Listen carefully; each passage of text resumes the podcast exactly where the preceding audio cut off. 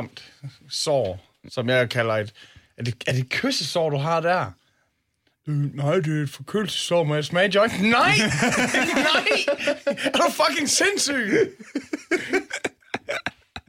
Hvis man har forkølelsesår, må man simpelthen tage sin egen joints med, Johnny. Det er regel nummer 1. Vi skal lige have jer helt... helt ja. Der er sådan en arm her, I kan dreje på og sådan noget, hvis... så lige passer det hele. Skal den... Jeg synes, det er meget mærkeligt. Ja, især kan vi ikke se på hinanden. Nej.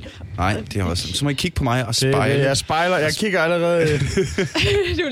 Kan du ikke se sådan nogle seje sheriffbriller på? Jo, helt sikkert. Men det er jo lidt... Respect my authority! Jeg bruger jo briller. Så solbriller, det er ikke rigtig en ting. Man kan offer solbriller med styrke. Det kan man, og det bør man, og det har jeg ikke fået gjort. Nej. Så, okay. Så det er sådan her, vi ruller. Velkommen til Aldrig AFK. Vi er altså bare startet. Her okay. Jeg besluttede mig for, fordi I begge to er ret gode til at snakke. Jeg tænkte, vi skulle have så meget. Yeah. Jamen, tusind tak skal du have. Velkommen til Aldrig AFK, en podcast om gaming og gamingkultur.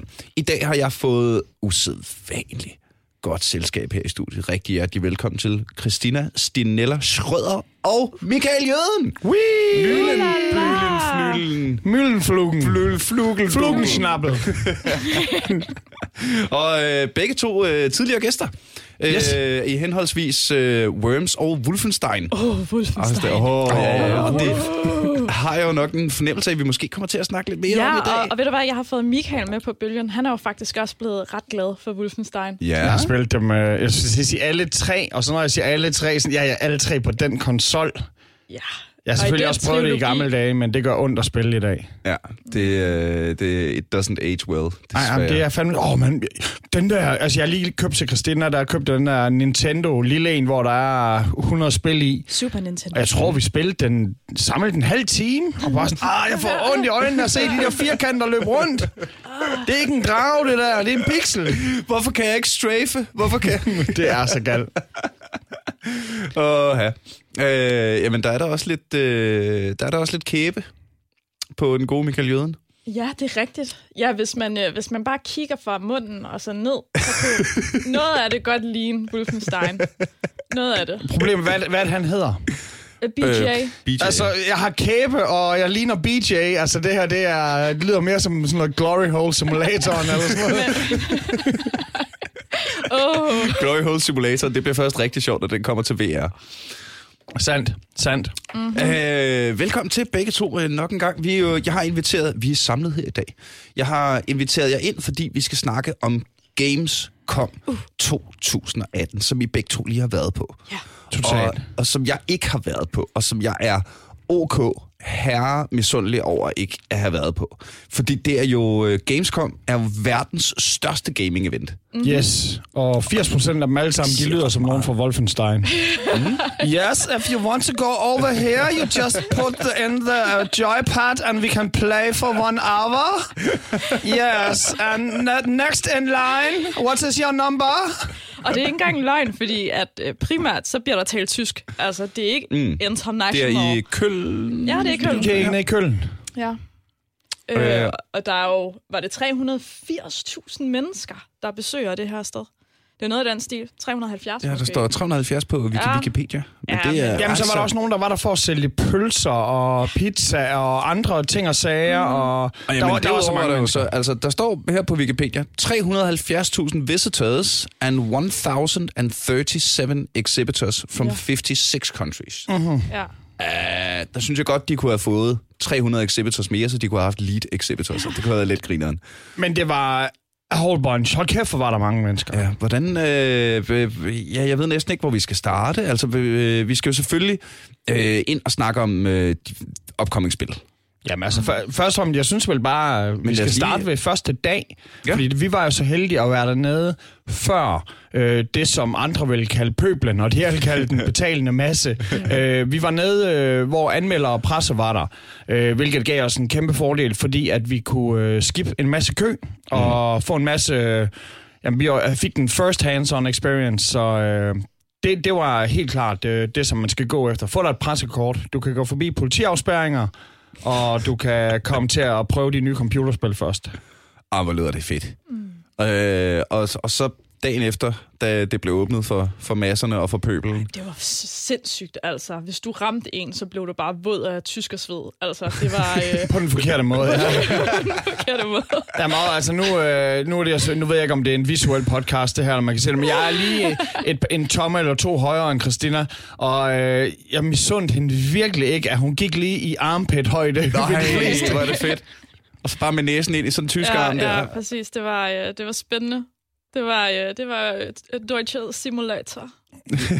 Men altså, nu snakker vi så meget sådan her i podcasten og generelt om, at ja, men altså det der med den syge gamer og alt det der og svedlugt og jamen, sådan er det slet ikke mere. I dag går gamer meget mere op i at spise sundt og træne og det...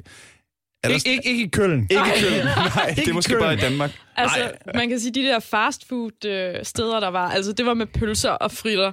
Altså, jeg vil sige, der var jo ikke rigtig noget sådan rigtigt sundt alternativ. Altså, så det slog mig ikke lige som værende... Nej, og det undrer mig sted, helt vildt, at det ikke er mere en ting. Fordi nu har vi jo været på mange festivaler sammen, Michael.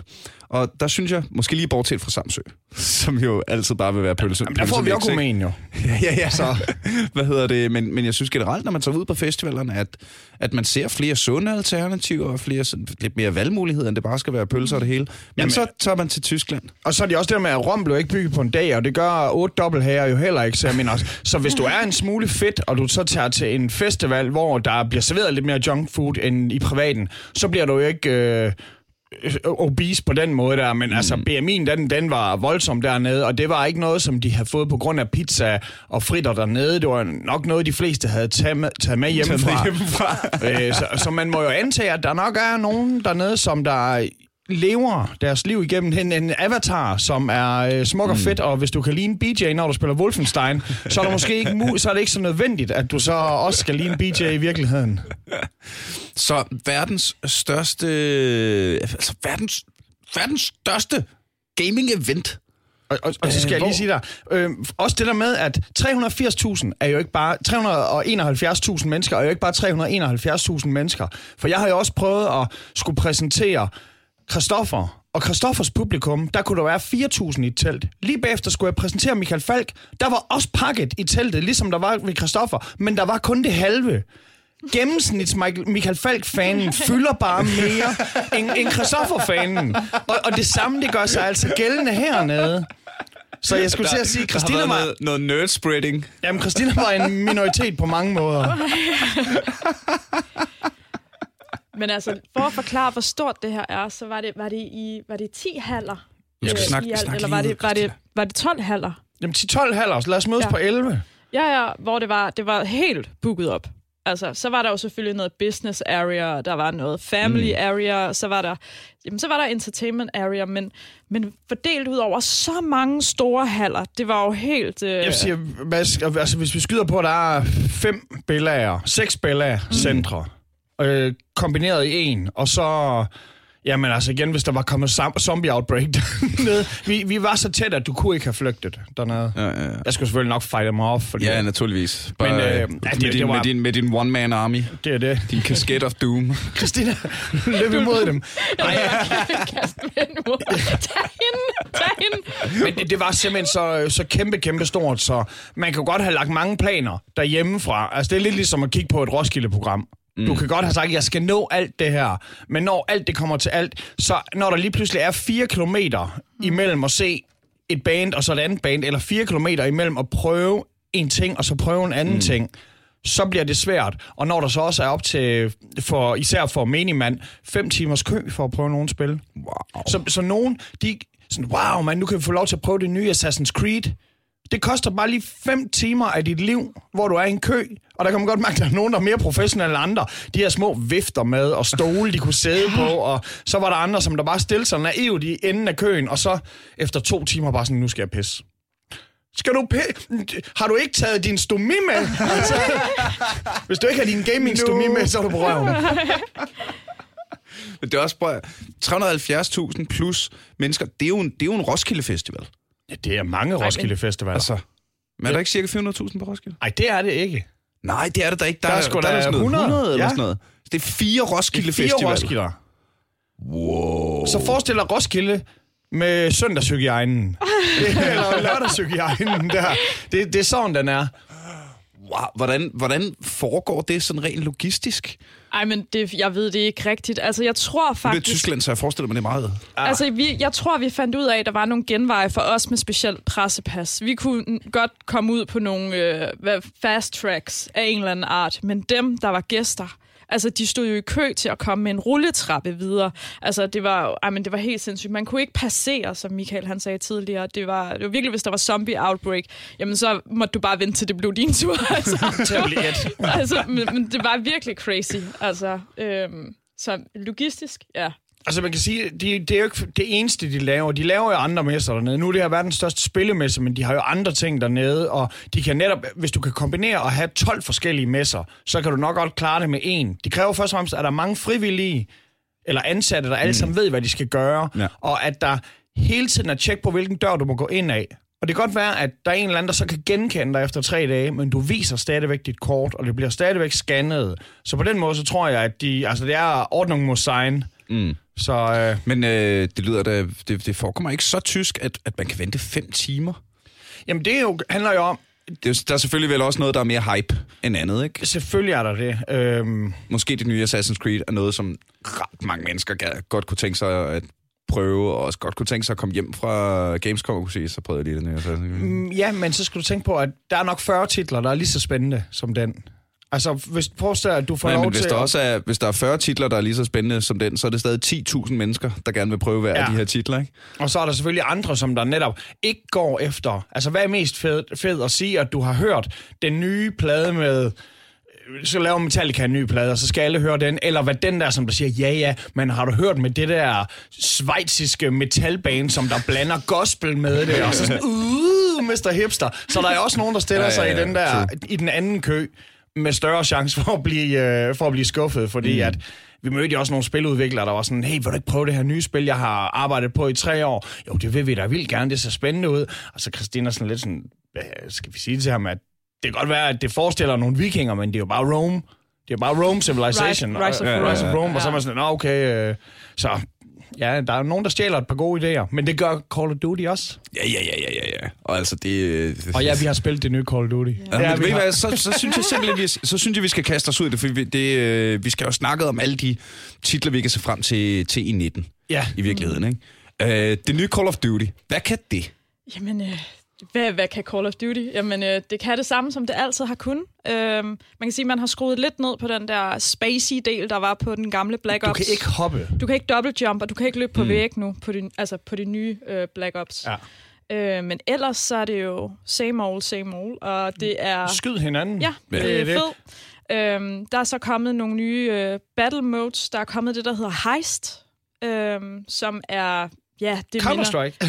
Det minder om Counter-Strike. Du skal ind og nakke nogle penge, og så skal du ligesom forsvare et område. Nej, du skal stå på... Hvad hedder vel bare forsvare? Du skal bare finde et område, ja, og så holde det i så lang tid. Ja. De har taget netop sådan noget som Domination og Team Deathmatch og sådan noget. Klassikerne, dem har de beholdt. De har taget det...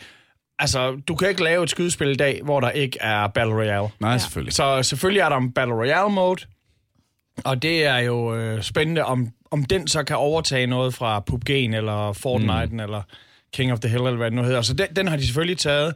De har beholdt netop det, der fungerer, altså Team Deathmatch og Domination. De har beholdt det der med, at man har sådan en loadout med 10. Så du har større chance for at customize din egen person. Skal du have en, der har et OP-1-våben, eller en, der har lidt af det hele, granater og skjold og sådan noget. Så med det, vi prøvede, der synes jeg, at det virker rigtig sjovt, og så er det lidt cartoony. Jeg kan godt... Okay. Og det kunne jeg godt lide. Altså, figurerne, de lignede lidt mere sådan en sej... sådan en sej chick med kort hår og bandana og sådan en asiatisk warrior queen, der havde sådan en maske på. Maskeforbuddet, det virker nok ikke dernede. Og sådan en eller anden Conor McGregor-type, der render rundt med hanekam og spiller smart. Så jeg tror, de har prøvet på at gøre det lidt sjovt. Ja. Måske at få appelleret til et yngre publikum. Fortnite-folkene. Ja. Så det er jo totalt en ting. Nu, jeg tror også, Battlefield er måske mere, som er den sådan direkte contender, ikke? Hvor Battlefield er meget mere på realisme, og hvis man sprang en granat i sandet, så skal det se realistisk ud af det ene eller andet. Så måske er det meget godt kaldt fra dem. at de sådan lidt, okay, vi kan ikke banke Battlefield på realisme, måske vi kan lave det lidt mere uhøjtideligt. Og vi spillede jo på team, Christina og jeg. Mm-hmm. Og vi prøvede ikke at tabe, så... I al den tid, vi var afsted på Gamescom, faktisk. Ja, så tabte de ikke et spil noget som helst? Det gjorde vi faktisk ikke. Nej, det gjorde I ikke? Okay, jamen hvad er det så for nogle spil, som jamen, altså, Call of Duty, der vandt vi i Team Deathmatch, og vi vandt i Heist. Mm-hmm. Hvor man spillede 5 mod 5 på det her. Og vi netop de gør noget ud af, at du får lov til at optage det hele, så du får sådan, hver gang du ender og spiller noget, så får du lige en 32 gigabytes USB-nøgle med, hvor hele dit gameplay er på. Så nogle gange så var det lidt sådan, ej, jeg gider ikke at spille det, men jeg har lige brug for en USB-nøgle. Jamen altså, den, selvfølgelig skydespil nummer 1 for mig, og vil også tro for Christina lige nu, er Player Unknown Battleground. Mm. Og det kan godt være, at de første på tirsdag af resten af verden, de får lov til at prøve den nye, hvor der er war mode, og der er nye måder at spille PUBG på, PUBG, som de unge de siger. Men det spillede vi selvfølgelig også dernede. Ja, og den havde jo... det? Jamen, det var mega fedt igen, fordi at vi fik winner, winner, chicken dinner. Oh, you guys! Ja. Jamen, altså... Det var da irriterende. Ej, men oplevelsen, den var jo helt vild. Xbox, de havde jo et område ude på Gamescom. Altså nærmest et helt hjørne, der var lukket af bare til Xbox. Så nede i enden, havde de så lavet sådan et fly, faktisk. Et fly? Et fly. Mm-hmm. Ligesom i spillet, hvor det var, at du kunne få lov til at gå ind og sætte dig, og lige pludselig så lukker den der klap bare, og så skal du altså på flytur. Ja. Så er der sådan nogle små skærme som vinduer, og man ser, at der hopper faldskærme ud, og det suser, og man hører eksplosioner udenom, og så når man så er kommet til vejs ende, og der har man jo sættet foran en green screen også, hvor du har haft en faldskærm på, så du er helt inde i game, så bliver du så placeret foran de her konsoller, og så skal du så spille, lave dit team. Og der var nogen, der var heldige. De var ikke på hold med os, og der var nogen, der var heldige. Det var så også to. Ja, at være på hold med hinanden, og så dræbte vi hele verden. Så det var lidt sådan... Det var rigtig syret. Det var mega fedt. Altså sådan, man kom rigtig ind i stemningen. Og da man så sad med det der spil, og man skulle til at forholde sig til noget helt nyt, man var sådan, det var lidt nervepirrende, fordi man havde det også bare sådan, ej, det her, det må bare ikke fail. Jeg vil bare gerne synes om det. Det var næsten det værste. Altså sådan, fuck, jeg synes om det. Jamen, det var, den glæder jeg mig til, så på tirsdag, den kan folk fandme glæde sig til. Hvad Metro? Ja, det synes jeg virker spændende. Metro? Ja. Metro. Ja, men igen. Så det er ikke sådan en metrobyggeriet simulator. Nej, vi kan snakke om så meget simulation. Der var så meget simulationsspil dernede, simulator. Men nej, Metro, det var bare super, super lækker grafikken i det, sådan dystopisk fremtidsverden. Hvad er det? Singleplayer, PvP? Det var ren singleplayer. Du render rundt... Du har overlevet det her, et angreb fra nogen, din makker er død, og så er du alene, skal samle nogle våben op, og så er det hele sin beslutning. Skal jeg arbejde sammen med dem her, eller skal jeg dræbe dem og tage deres ting? Mm. Og hvis du prøver at dræbe dem og tage deres ting, så kan det være, at deres venner bliver sure. Mm. Det kan også være, at ulven kommer og vil tage dig. Og hvis ulven kommer, er det bedre at have venner. Og så tingene er sådan et spil som det, ligesom at spille Fallout for eksempel. Der er jeg jo typen, som der... efter en time ikke har bevæget mig ud af rummet endnu, fordi jeg simpelthen har let i hver lille krinkelkrog efter at se, om der er en eller anden clue eller noget, jeg kan samle op. Men når du så spiller det her, der har man så 20 minutter til at prøve det. Og der tænker jeg også lidt, hvis jeg skal nå 20 minutter, så gider jeg altså ikke kun at være i et rum. Mm. Så der gik jeg nok væk fra min lidt mere, jeg vil sige, mere fornuftige looter-strategi. Og i stedet for, så tankede jeg bare igennem og bare skød på alt, hvad der bevægede sig. Se et æren! Ej, men det var et super flot spil. Altså, det var noget af det, jeg havde set frem til. Allerede på E3 i sidste år, sidste år, jeg var afsted, der så jeg allerede reklamerne for Metro og tænkte, wow, det ser fedt ud. Det er jo et Xbox exclusive spil. Og først nu, hvor man får hands-on, så tænker man, wow, man kan godt forstå, at det har taget lang tid, for fuck, det er flot. Virkelig, virkelig, virkelig flot lavet. Mm. Mega. Altså, man kan næsten sige, at den minder lidt om Bethesdas Fallout. Ja. I stil. Yeah, men selvfølgelig så er Bethesda, så er den nye Fallout, som vi så ikke prøvede gameplayet ved. Fallout 76. Ja, yes. Det hele. Men det er online. Ja. Mm. Og det er jo en helt ny ting, det her, at alle der spiller er rigtige karakterer i de andre spil. Og der var sådan en lille tale fra spiludvikleren, der var bange for, at der var nogen, der ville bare ødelægge det og være destruktive. Og de havde selvfølgelig sådan... er der det. Ja, men det fede det er, at hvis, hvis du dræber nogen, som der er uskyldige, så får du selv sådan en warning. Så får du det sorte tegn. Der er det er skatteøen, det her. Du har, så har du det sorte tegn. Så lyser du op på alle andres radar. Så det er jo sådan lidt sådan, okay, jeg burde egentlig gå i seng, for jeg skal på arbejde i morgen. Men der er lige en, der har lidt karma kommende. Så det ser vanvittigt fedt ud, og det er 4 gange så stort som Fallout 4. Ja, og der er ingen, der har gennemført Fallout 4 endnu, fordi at det er...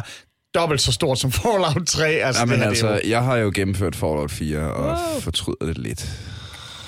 Gud. Jamen, det er jo en debat, vi har taget i, og hvis man er Fallout-nørd, så synes jeg egentlig, I skal høre vores Fallout-afsnit, hvor vi havde Handuo inde, og hvor jeg var ret stolt efter det afsnit, fordi jeg havde fået overbevist Handuo om, at Fallout 4 var et dårligt rollespil. Okay.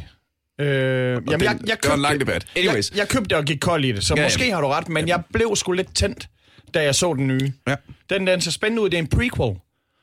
Så den foregår lige efter, at bomberne har ramt, og der er måske et par bomber på lager endnu. Så det er hele tiden, at du også kan vide, at der er nogle andre, der måske samler de her codes, og hvis du ikke har en helt nuclear code, så kan det være, at du kan finde 9 andre, og I samlet har en helt nuclear code, og så kan I bombe et helt område, hvor de andre er, og så skal de altså håbe på, at de har den tykke gummidragt på, fordi der er noget strålingsfar. Så man blev sådan meget...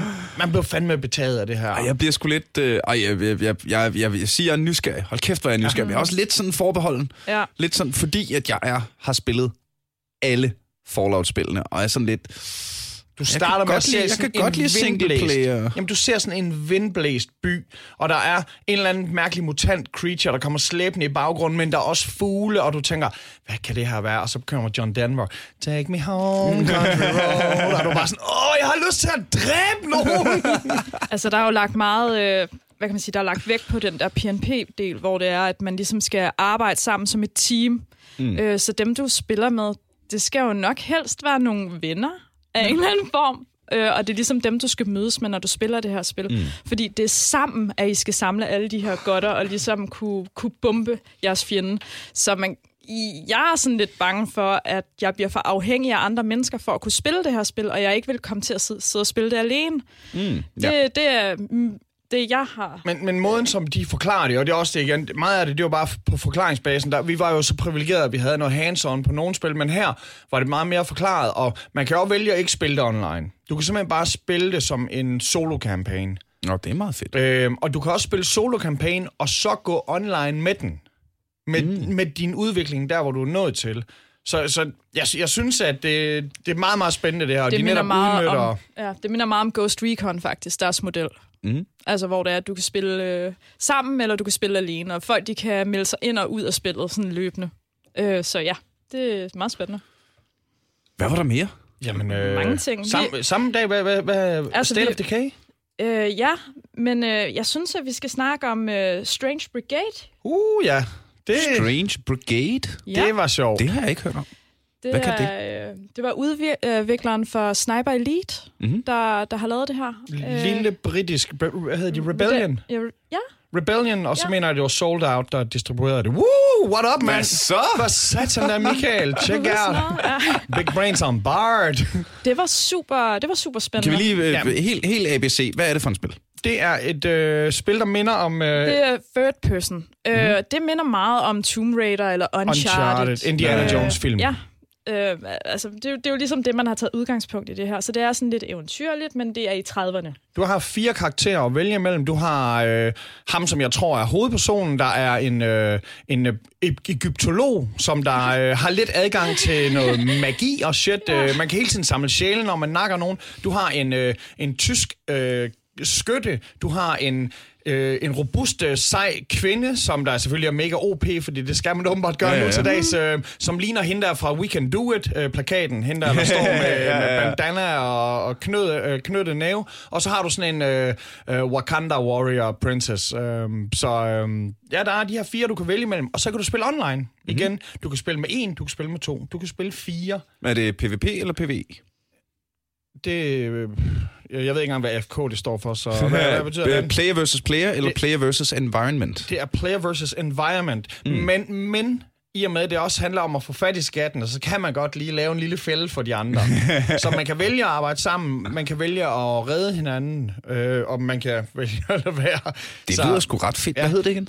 Det Strange Brigade. Strange Brigade. Og det kommer faktisk ud i næste uge, den 28. Så det må da faktisk være i morgen. Jeg tror faktisk, vi har mulighed for at gå op og tage en kopi ved Pixel. Hvad skal vi lave i aften? Så Strange Brigade. Men det fungerede rigtig godt. Også en smule cartoony, vil jeg sige. Fordi de har taget altså, det søde ved Tomb Raider, i stedet for det nye Tomb Raider. Ja, sådan, i stedet for det gritty. Ja, den er meget sådan charmerende. Og så, så skal du skyde, og du skal skyde zombier, og du skal skyde mumier, og du skal skyde spøgelsespirater. Igen, hvis det er noget, der er et gespenst, så kan du dræbe det. Og der er de også fede, fordi de har været på E3, og så der, hvor du skal dræbe piratspøgelserne, for eksempel. Mm-hmm. Så opdager de lige pludselig alle dem, der er inde og prøve det. De vil skyde de der piratpapegøjer, de har på skulderen. Og hvad gør man så? Man gør det selvfølgelig til en spilbar mulighed, at du kan gøre det. Så det er jo fedt, at de faktisk bruger anmeldere og testpersoner til, altså de bruger folk til testpersoner og lytter til det, og så udvikler videre. Og hvor jeg også siger, jamen hvad skal du så her den 28. Skal du så bare læne dig tilbage og nyde din sejr med, at du har fået spil ud?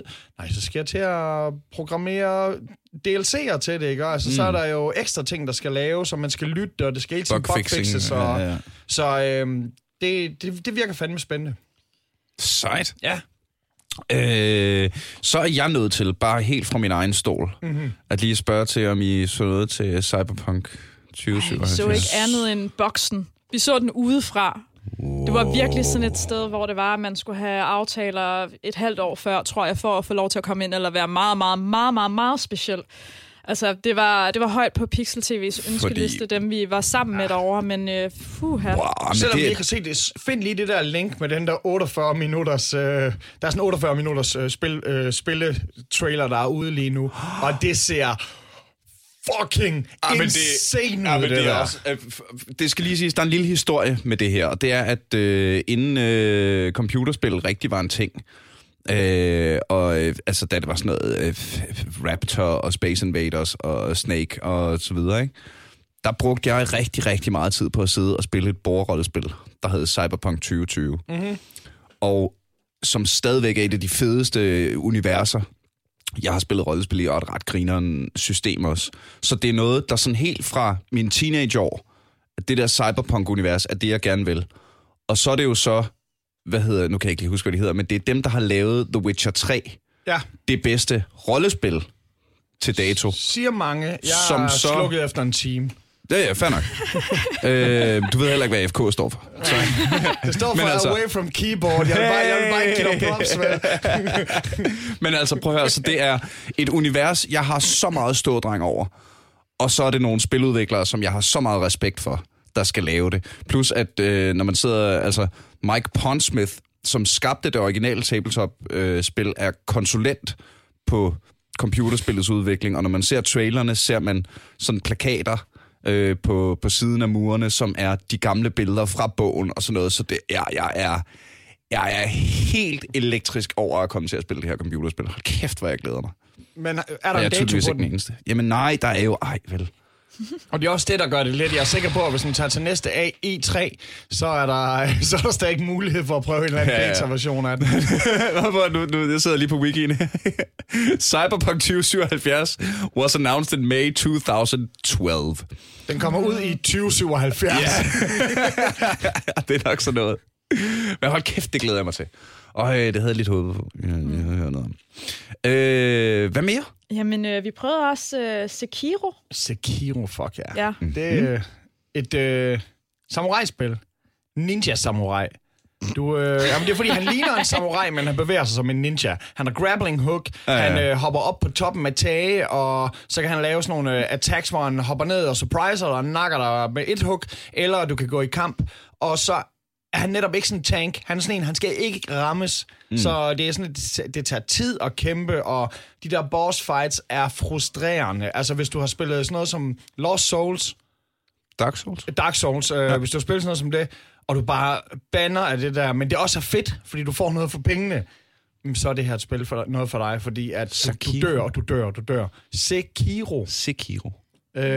Vi var inde igen, privilegeret som man er, og spille og få optaget det hele, og lige pludselig kommer det ind og siger, stop, I er simpelthen noget for langt. Det her må folk ikke se. Så vi måtte ikke gå på pauseskærm, fordi at den var hemmelig endnu. Vi mødte en boss, som var hemmelig for offentligheden endnu. Men vi kan godt fortælle... Ja, så kom det en ordentlig stor, tyk boss. Sådan en ordentlig stor, sådan fed trold, som man troede, man skulle befri. Og så snart du befrier ham, så går han bare... fucking troldebasalt på dig og på alle, og man flygter, og der kommer en stor, big fat snake flyvende i luften, og det er, han siger bonsoir, madame. Ja. Og man dør bare hele tiden. Ej, jeg synes, det var frustrerende, men jeg er slet ikke til den slags spil. Og Michael, han sad bare sådan, ja, jeg synes, det er vildt fedt. Bare sådan, det var ikke fedt, det var pisseirriterende. Og det tror jeg meget en temperamentsting. Ja, det tror jeg også. Man skulle netop hele tiden huske på, hvad er det, den her knap gør? Der må være en grund til at have fået det her pulver. Det skal jeg nok bruge defensivt nu. Så der var hele tiden en grund til, at du havde noget. Så jeg tror, der er sådan den optimale måde at gå igennem spil på, det er, hvis du gør de ting, som der er mulige. Og så er der andre, som der ligesom bare kan flygte og bruge lidt længere tid på det. Men ting var bare, at du kunne kæmpe i lang tid, og så dø. Og så startede du forfra. Altså på et tidspunkt, og spurgte Michael faktisk også en af udviklerne, hey, ej, du bliver simpelthen nødt til at vise mig, hvordan man tager ham her ud, fordi det her, det kan jeg ikke lade sig gøre. Og han synes selv, det var mega svært, ham der udvikleren der. Så det er et spil, hvor man... jeg ved ikke, om du får meget spil for det, men du får i hvert fald meget tid for det. Ja. Der er 3 baner, det tager 10 år at gennemføre. Ja. Det kan man ikke. så den synes jeg virkelig var en af de spændende titler. Så er det selvfølgelig også altså netop simulatorspillet. De var bare overalt. Og man kan fnise lidt af det, fordi at netop hvis der er sådan en eller anden skyd mennesker simulator, så er sådan, fedt, for det kan jeg ikke gøre normalt. Men der var jo også... Der var langturschauffør-simulator. Der var landwirtschaftsmaschinen-simulator, som der hed Farm Simulator, hvis du kiggede på den engelske side af den. Der var... Altså, når jeg tænker simulator, så tænker jeg sådan... Altså, hvis det er et bilspilsimulator, så sidder du i en bil med et rat og sådan noget. Var der en langturschauffør-simulator? Ja, altså måden, du kunne spille det her, det var faktisk... Altså, den måde, publikum kunne teste den, der kom du ind i sådan en kabine. Og så var der sådan en iPad, der lå i passagersædet, der viste porno, og du var herre, og kørte nogen ned. Nej, det var der ikke, men... men de havde eddermame gjort meget ud af det. Altså, de havde seriøst kørt sådan en kæmpe stor lastbil ind, og så havde halmballer og piger, der stod med farmertøj på, og... altså det hele. Altså, er du i gang med at prøve at finde billeder fra det? Det er altid godt i podcast. Ja, men altså... det er så mest bare til Niels, der kan se det her. Christina, hun er nok den kønneste af dig i det her rum lige nu, og hun står virkelig og ligner en malkepige, der giver dig lyst til at tage med far til 4 på landet. Nej, men så der var sådan noget som det, der var... Autobahnpolizeisimulator. Vi spillede fiskesimulator. Igen, altså hvorfor spiller man fiskesimulator? Du kan tage med Torben Chris ud og fiske. Han skal nok fortælle dig, hvordan det foregår. Men så i stedet for, så kan du tage ud og besøge alle europæiske søer, som der er lavet i de rigtige størrelsesforhold, og du kan fange de fisk, der er. Den eneste sø, der ikke var den rigtige, det var Skanderborg Sø, fordi at den gede, som der er i Skanderborg Sø, der jo både tager små hunde og børn, der har 8 sæt tænder, den var alligevel for uhyggelig, men alle andre fisk, de var 100% virkelighedstro. Ej, og der knytter sig faktisk også en lidt sjov historie til lige præcis det her med fiskesimulatoren, fordi vi var faktisk på vej hen for vores aftale med Strange Brigade, og så står der så en kvinde lige i det her område. Det var simpelthen et område for indie-spil i UK. Et britisk, ja. Og så står der så en dame, hun står og kigger på Michael. Jeg ved ikke rigtig, hvad det er, men jeg tror, hun synes, han var lidt flot. Jeg ved det ikke. Og så, hvad var det så? Så spurgte hun dig så, om du lige skulle med ind og så se noget simulation. Og så er hun lige, apropos at få en på krogen, skal du lige, Skal du lige og du scorer dig meget til at prøve en fiskesimulator. Ej, men hun var virkelig vedholdende. Altså, så der var også nogle spiludviklere, der virkelig bare gerne ville have, at deres spil, de skulle have noget PR, nu hvor de alligevel var på Gamescom. Så altså, vi mødte nogen, som... Ja, og de havde jo også Bås lige ved siden af, dem der udviklede fiskespil, havde Bås lige ved siden af Team 17. Der jo er udviklerne af Worms. Ja, og Michael så fanboy, som han er, så løber han jo selvfølgelig hen til dem med de her t-shirts på og hiver ned eller op i bukserne. Jeg kan ikke huske, hvad det var. Hiver ned og viser dem frem og siger, oh, that's a very little worm. Og jeg sagde, no, not the penis. Check out the tattoo. Ja, og de var bare sådan lidt... Oh, that's pretty. Ja, de var bare sådan, det... Flot. Ja, det er også fint. De var bare så ligeglade. Michael var bare mega glad. Åh, det er epic. Så det var selvfølgelig kavt nok. Ej, men på den måde, så var vi netop... der var også andre, vi ikke nåede at opsøge, hvor man bagefter tænkte, når man lige så kiggede på nettet, det var sådan noget, så det jo spændende ud. Altså sådan nogle spil, hvor man tænkte, I har set lidt for meget Limbo, men jeg kunne jo godt lide Limbo. Mm. Så lad mig prøve et eller andet, der er super inspireret af det. Mm. Men man kan simpelthen ikke nå det hele. Og du kan slet ikke nå det hele, hvis der er 371.000 mennesker, der også står i kø for at prøve tingene. Jesus Christ. Du skal ligesom have lagt den plan hjemmefra, hvis du har nogle ting, du gerne vil se, og du skal helst have lavet nogle aftaler, ellers så er det nærmest umuligt. De ting, du kommer til at se sådan helt per diff, altså, ja, hvad kan man sige, bare sådan lidt mere tilfældigt, det er der, hvor det er, de opsøgende til dig, og det er de kun, hvis du har et pressekort. Mm-hmm. Hvilket vi er så for heldige havde. Ja. Så er der bare sådan nogle ting som... Altså, jeg var fniser jo altid lidt sådan af Fortnite, for eksempel. Men du kan ikke lade være med at blive fascineret af Fortnite-området, når at de har lavet sådan en stor... Det spil, det starter jo med, at du kommer ud på sådan en glider, og så skal du ned. Sådan en glider var der selvfølgelig bygget, der kunne lige svæve over hele deres stand. Hvilket svarer til at tage fra den ene ende af Rådhuspladsen til den anden ende. Ja. Selvfølgelig er der en lille smule kø for at prøve det. Der var sådan rigtig mange af den slags ting. Åbenbart så kan man slås med køller i det der. Der var mulighed for, at man sådan Robin Hood mod Lille John-style kunne slås med køller. Så det gjorde meget ud af det. Og cosplayerne, altså selvfølgelig så var der folk, der bare var kommet for at være i kostume. Mm. Og så var der selvfølgelig også dem, som der var ansat af spilfirmaerne. Og der var altså råd til lidt ekstra make-up. Fuck man, der var nogen, der lignede de der karakterer rigtig meget. Det er så sejt. Jamen igen... Det er det jo. Altså, især hvis det er sådan nogen som... Jeg mener, hvis du er klædt ud som sådan en eller anden troldeunivers, noget World of Warcraft eller sådan noget der, det tager jeg jo hatten af for, fordi det kan du ikke rigtig bruge ellers. Hvorimod, hvis der er nogen, der er klædt ud som sådan nogle anti-terror noget, så har jeg sådan... Jamen, det er jo et multipurpose tool. Det kan du både bruge, når du skal til spillemesse, men hvis du skal være skoleskyder, så kan du også bruge det, ikke? Ja. Så jeg synes selvfølgelig, det er dem, som der har lavet økser og sådan noget hjemmefra, der er de sejeste. Men de bliver altså alle økser, de bliver lige undersøgt i økser, tasker. Alt det bliver undersøgt, når du skal ind, så... Ej, men vi gik jo og talte om det. Undskyld bare det der med... de er så totalt ops på. Prøv at høre, jeg kunne ikke engang have mine økser med ind, uden at de skulle kigge på den og alt muligt. Der kan jeg jo huske historier fra gamle dage i Harskoven. Der var en legende om en, der havde kommet med en machete med gaffatape på.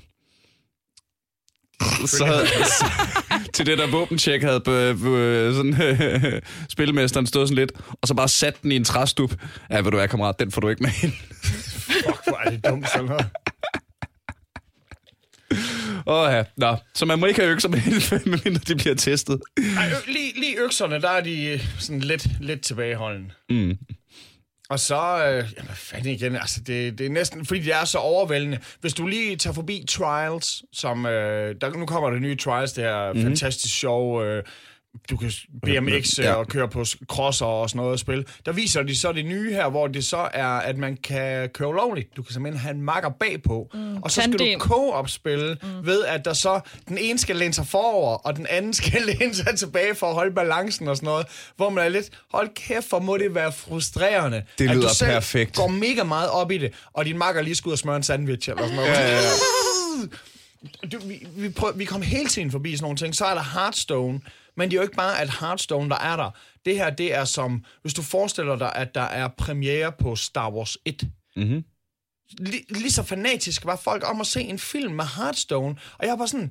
Men de taler jo tysk. Men det gør ikke noget dernede. Der er de åbenbart vant til, at man har tyske stemmer på. Ja. Så jamen, det hele, det var så stort og det var overvældende hele tiden. Og ja, man følte sig næsten lidt skamfuld nogle gange, sådan som om, jeg burde måske have givet den her plads til nogle andre. Og Benz, hvis du lytter med, det er også derfor, at vi gav vores pressekort væk til Leiden.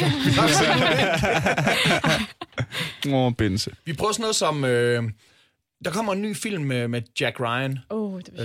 Du ved, Tom Clancy-karakteren Jack Ryan, som der er med i... hvad fanden hedder det?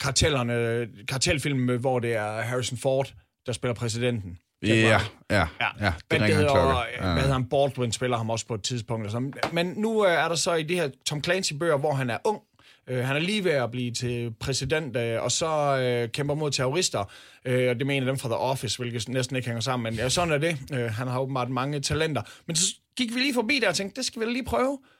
Så i stedet for mig lige skal ind og se en trailer, så kommer du så ind, og først så får du en pistol i hånden, så skal du til noget... Nej. Må jeg lige stoppe dig? Okay, først så skal du lige registrere. Du skal registrere, så du får simpelthen et adgangspas. Du får et lille kort med et billede af dig på, ID-kort. Et rigtigt plastikkort, som der tager din skole en måned om at lave. Ja. Det printer lige ud på ingen tid at blive sat i. Med et billede af dig. Du havde endda også solbriller på. Det havde jeg selvfølgelig. Og dem fik du også med bagefter. Ja, og dem kom jeg vist til at hugge. Ja, det gjorde det faktisk. Sådan er det jo. Ja. Det er sådan noget Ninja Agents, de gør. Men så først så skal du ind på den her skydebane, og du skal prøve at ramme, meget naturligt ramme så meget rigtigt som muligt, og ikke ramme de forkerte. Og så bagefter så skal du op og lave en analytisk test, og hvis der er for meget kø, så kan en i køen lige blive hævet ud og komme ind til sådan noget interrogation, hvor at hans venner så bliver spurgt om et eller andet, og så hører ham der interrogator, hvad det er, og så er der glasvæg med sådan one-way mirror, eller two-way mirror, fanden det nu hedder. Altså, de har sådan virkelig gjort noget ud af det, og så når du kommer ud, så bliver du så... så er du jo blevet vejet og målet vejet, og så siger de for eksempel, jamen Christina, du kunne finde ud af det hele, du kan være en field operative, og Michael, du var ikke så skide god til at sigte, så vi finder lige et skrivebordsstol til dig. Men det var sådan lidt sådan, okay, jeg vil ind og se den film, fordi jeg er jo en del af den. Ja. Så kommer der selvfølgelig også et ledsagende computerspil til, altså de er vildt gode til at arbejde på mange platforme dernede. Mm. Så det virker i virkeligheden som om, at de sådan lidt er hoppet med begge ben ned i oplevelsesøkonomien, ikke? Men det bliver man også nødt til, fordi man kan sige, at de er jo i stor konkurrence med E3. Ja. Altså sådan, så de skal jo ligesom, de skal kunne tilbyde, om ikke andet, som minimum det, som de også tilbyder der. Og det er rigtig meget oplevelse, og det er, hvad man siger, det eksklusive, man ligesom skal se der. Altså det der, hvor det er, du skal blive hugt på et spil. Mm. Så ja, de bliver nødt til at lave nogle fede oplevelser for tydeligvis. Dem. Jamen, helt sikkert. Og så kan man så sige netop nu, gud og vær, man har jo en podcast efterhånden. Det er bare ikke alle, der er lige så... der bliver hørt af lige så mange. Men hvad det hedder, man vil sige, at vi var jo heldige, at på Gamescom, der er der trods alt den her meget privilegerede pressedag, hvor man kom ned og prøve tingene og ligesom... kom lidt udenom alt det her kø her, hvor E3 er jo... der kommer alle jo ind på samme tidspunkt. Ja, men det er jo også noget nyt. I gamle dage, altså for 2 år siden, der var der jo også en pressedag på E3, og det er de også kommet i stor kritik med.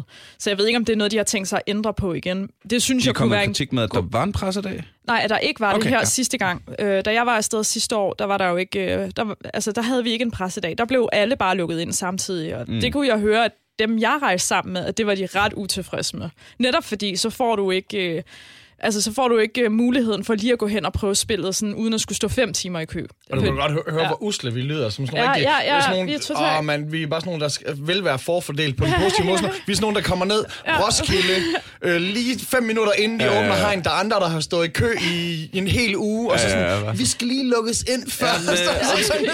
Undskyld, kan jeg komme ind i mediebyen, inden jeg får våde fødder? Fordi det her, det er bare for meget. De her hæle er bare ikke bygget til festival. Så var der sådan noget som presserummet og sådan noget. Altså, der er jo så meget mulighed for at møde fellow nerds dernede. Man kunne godt se, at der var nogen, som der havde lavet nogle indslag, og så var der nogle andre journalister, der lige kiggede dem ind over skulderen.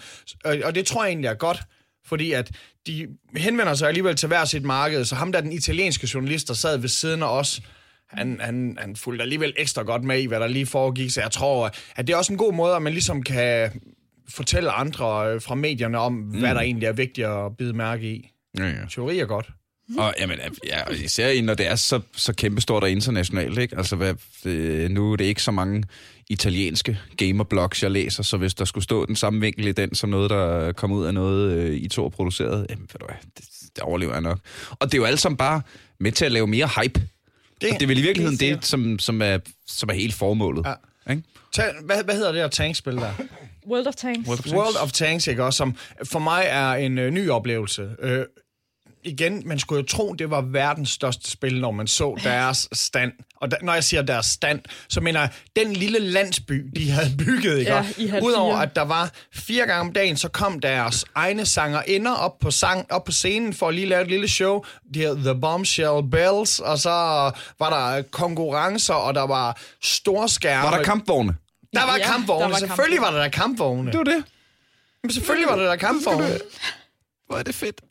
Nej, hvor er det fedt. Jamen, det hele var så stort. Altså, når du kommer ned i Forza-området, så står der en bil, der vil få enhver transformer til at få penismisundelse, fordi at den der... Ja, hvis den kan bygges om til noget andet, så er det det sejeste, der findes i verden. Og det tror jeg ikke, fordi det er bare verdens hurtigste væsen. Den hold kæft, man var der meget lir og gejl. Og så hvis man er ude efter det, så kan man jo også komme hjem med gaver. Og hvor meget var det lige, vi fik det? Hey... Jeg tror, vi fik sådan 2 truthorn fra Bethesda og en ballon. Og nogle snørebånd fra McDonald's. Ja, det er vigtigt. Der var også McDonald's-spil dernede. Et McDonald's-spil. Jeg troede, jeg skulle ind og bestille mad, og så var det et McDonald's-spil. Fuck nu af. Findes allerede, det hedder Overcooked. Jamen, jeg gik ind til det, der var sådan en pizzasimulator, og så kom jeg til at putte ananas på, og så var sådan, game over. Det er løgn. Men der vil jeg også sige, altså, I må hate mig alt det, I vil. Jeg kan godt lide ananas på pizza. Det kan jeg også godt. Jeg kan ikke se, hvad problemet er. Men jeg kan virkelig ikke se problemet. Altså, vi kørte 10 timer. Du får lov. Jeg synes, det giver noget friskhed til noget, der ellers bliver meget tungt. Mm-hmm. Men det, jeg vil sige, det var, at turen til Köln, det var altså en 10-timers biltur med fire mænd for mit vedkommende, som sad og diskuterede alt muligt, men blandt andet en lang diskussion omkring, om man kunne putte ananas på pizza. Og jeg kan godt se, at jeg følte mig lidt udstødt der allerede. Jeg var ikke en rigtig mand. Ej, men det var, fordi du ikke spiste stegflæsk. Det var, fordi jeg aldrig havde prøvet at smage stegflæsk. Ja. Der var det sådan, det med ananasen, der var det lidt sådan, okay, du var underlig. Og så der, hvor jeg så sagde, at jeg har aldrig prøvet at smage stegflæsk, men jeg kan godt lide persillesauce og kartofler. Michael, jeg tror bare, at samtalen slutter her. Jeg tror ikke... Hvordan... Ja. Hvordan fanden bliver man... opfostret i Aalborg, uden at spise... Du fra Skanderborg. Jamen, det. Ja. Uden at spise stegflæsk? Fordi at det er ikke noget, der var... Det blev jo ikke serveret derhjemme. Nej. Til gengæld spiser han helt vildt meget ost.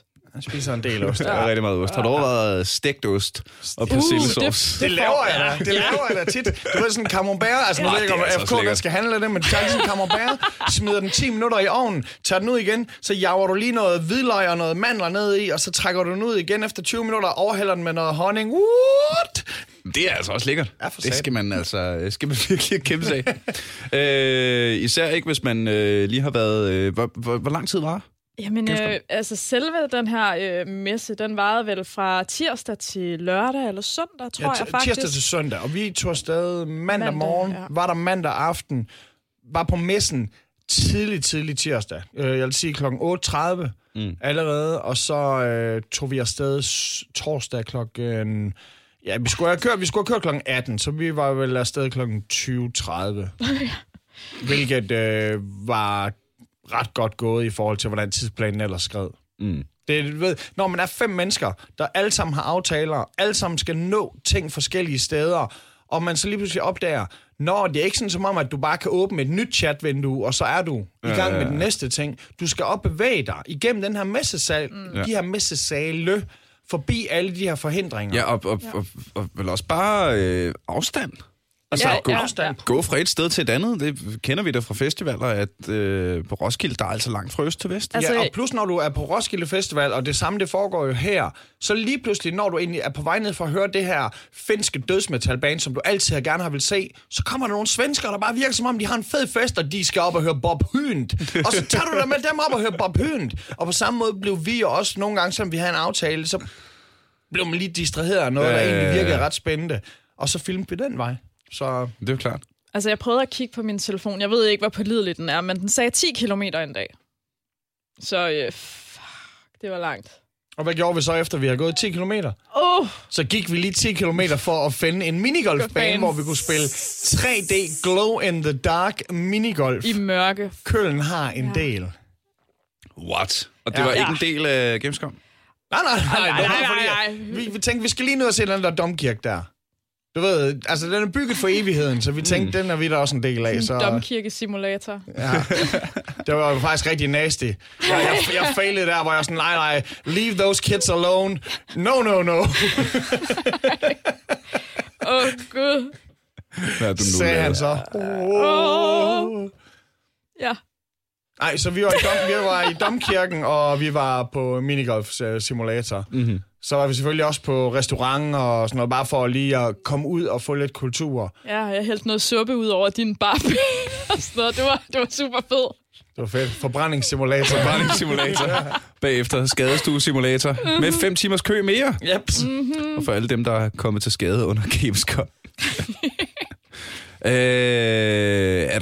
der flere spil, vi skal høre om? Hvad med, fik I tjekket det nye Spider-Man? Det er der ret meget hype omkring.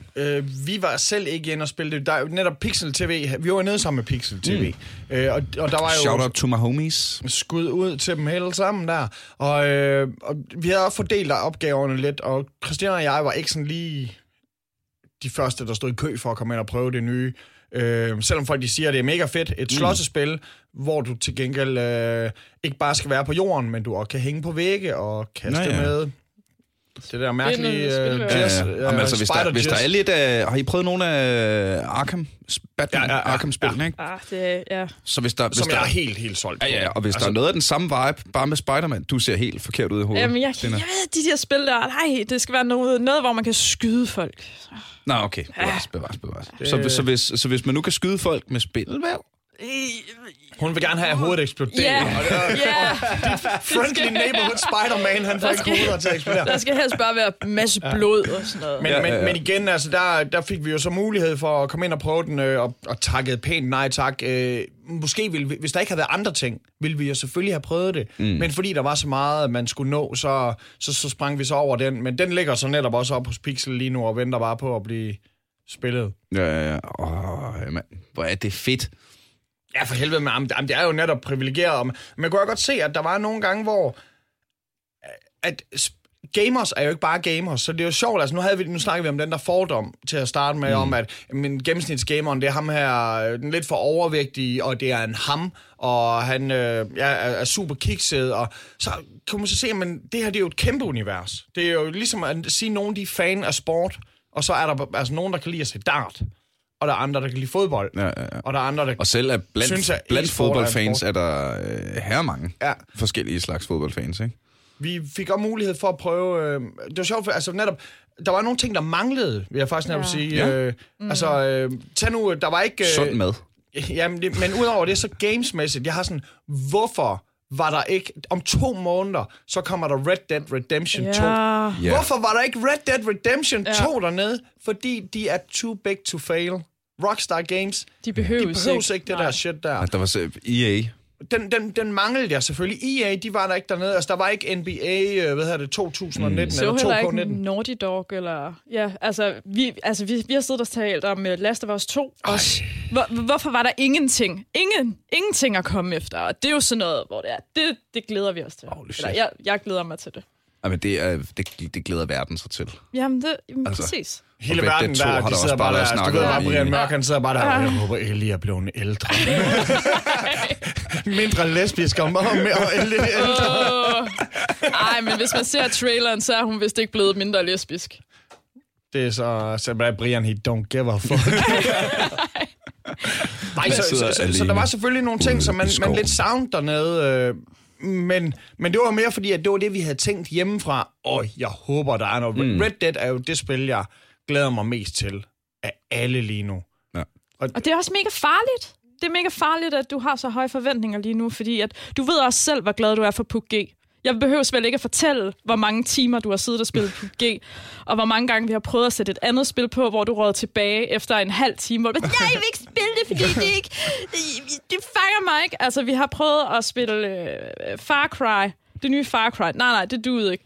Vi har fået God of War. Nej, det duede ikke. Altså sådan... Virkelig.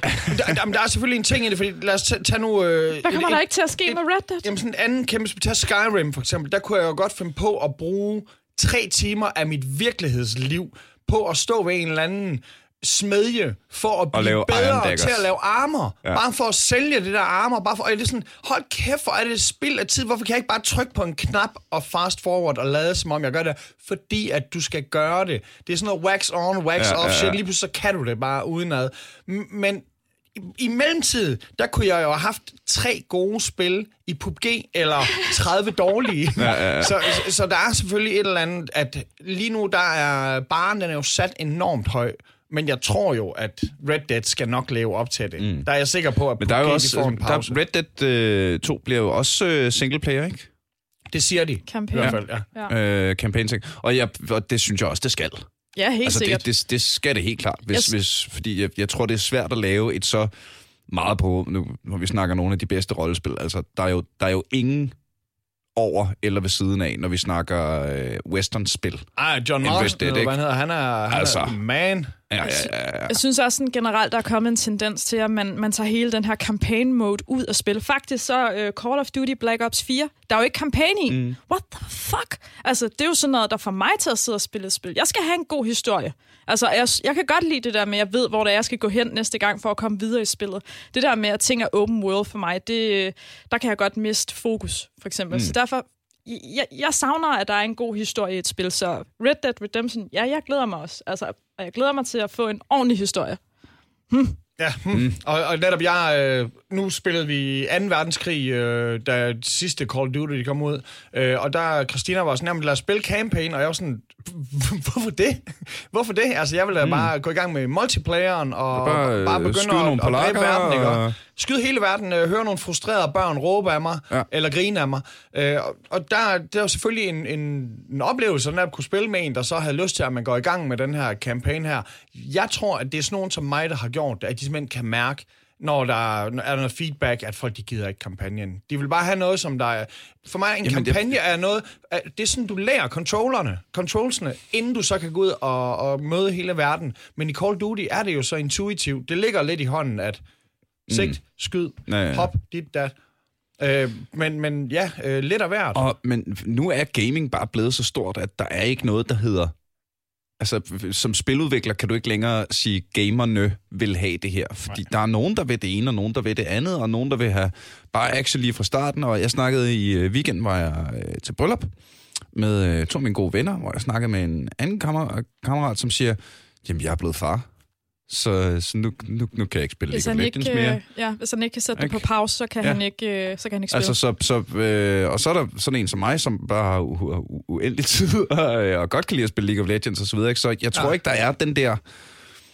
Altså den der ene måde, man spiller på længere. Og så synes jeg jo så bare, det er synd, når for eksempel Call of Duty vælger at... Fordi der er jo ingen, der siger, at du ikke kan lave et fed multiplayer-del, hvis du... Bare fordi der er en fed singleplayer-ting. Ja.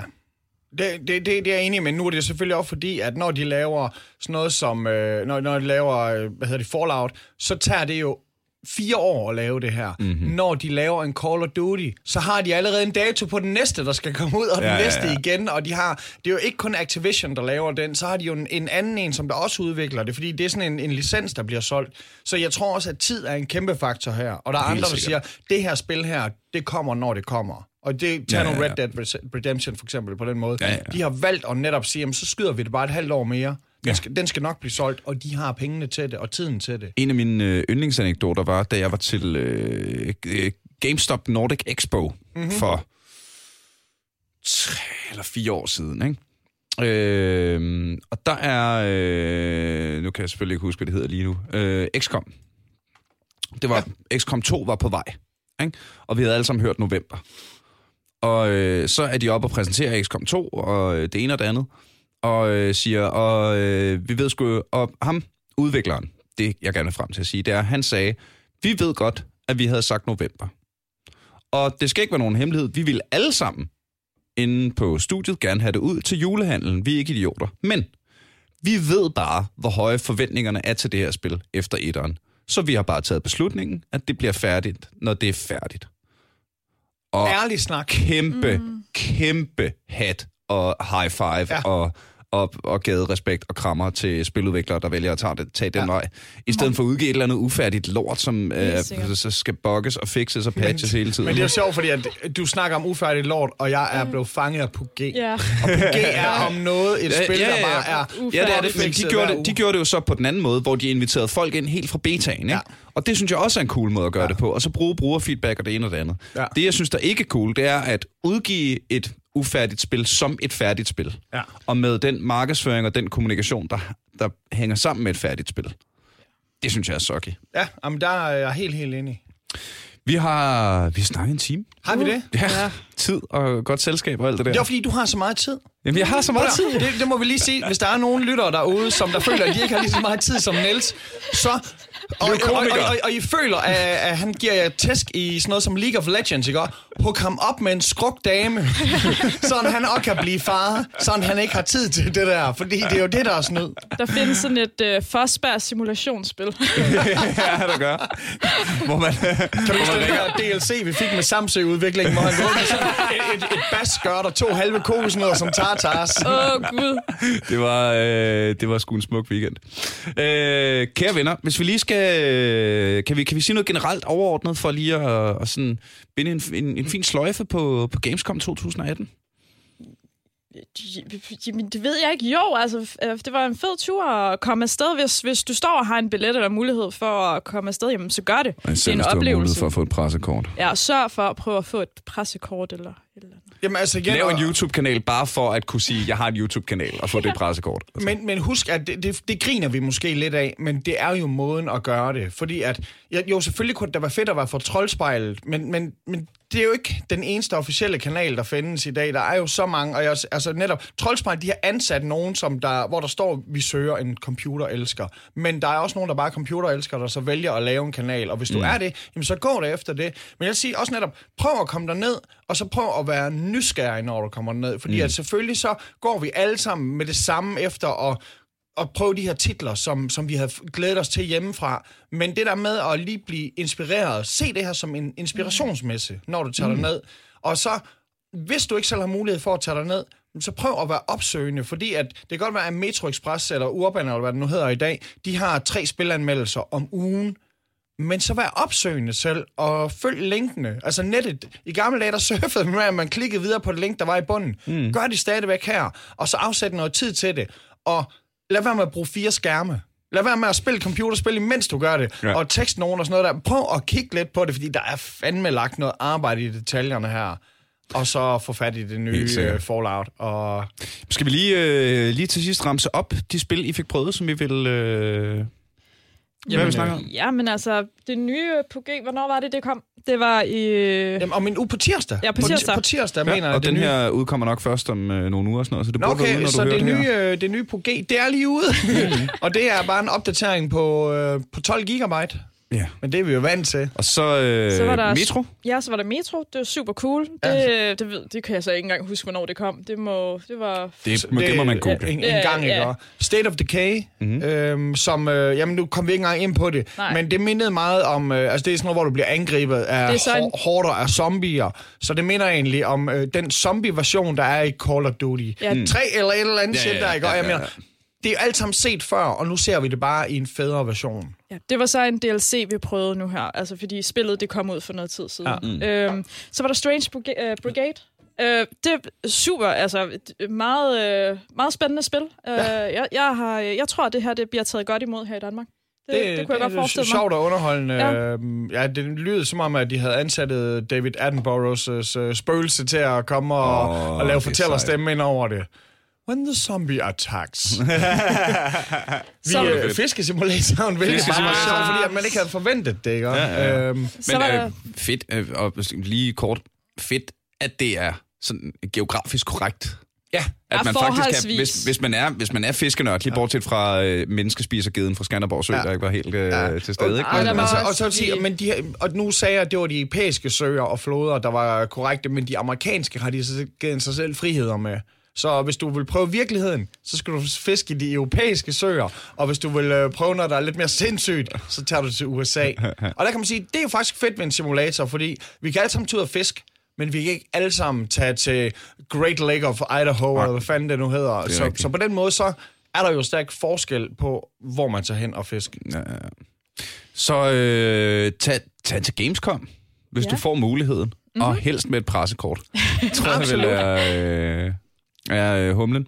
Kære venner, tusind tak, fordi I kom. Det har simpelthen været så hyggeligt. Hvis man skal følge lidt med i, hvad I render og laver lige i øjeblikket, så kan man følge dig på, når du streamer på Pixel TV. Ja. Christina, og så er du aktiv på Twitter. Ja, sådan, ikke så forfærdeligt meget på Twitter, men Instagram, Facebook, Twitch. Ja. Og så laver du en ting med Anne Lindfjeld.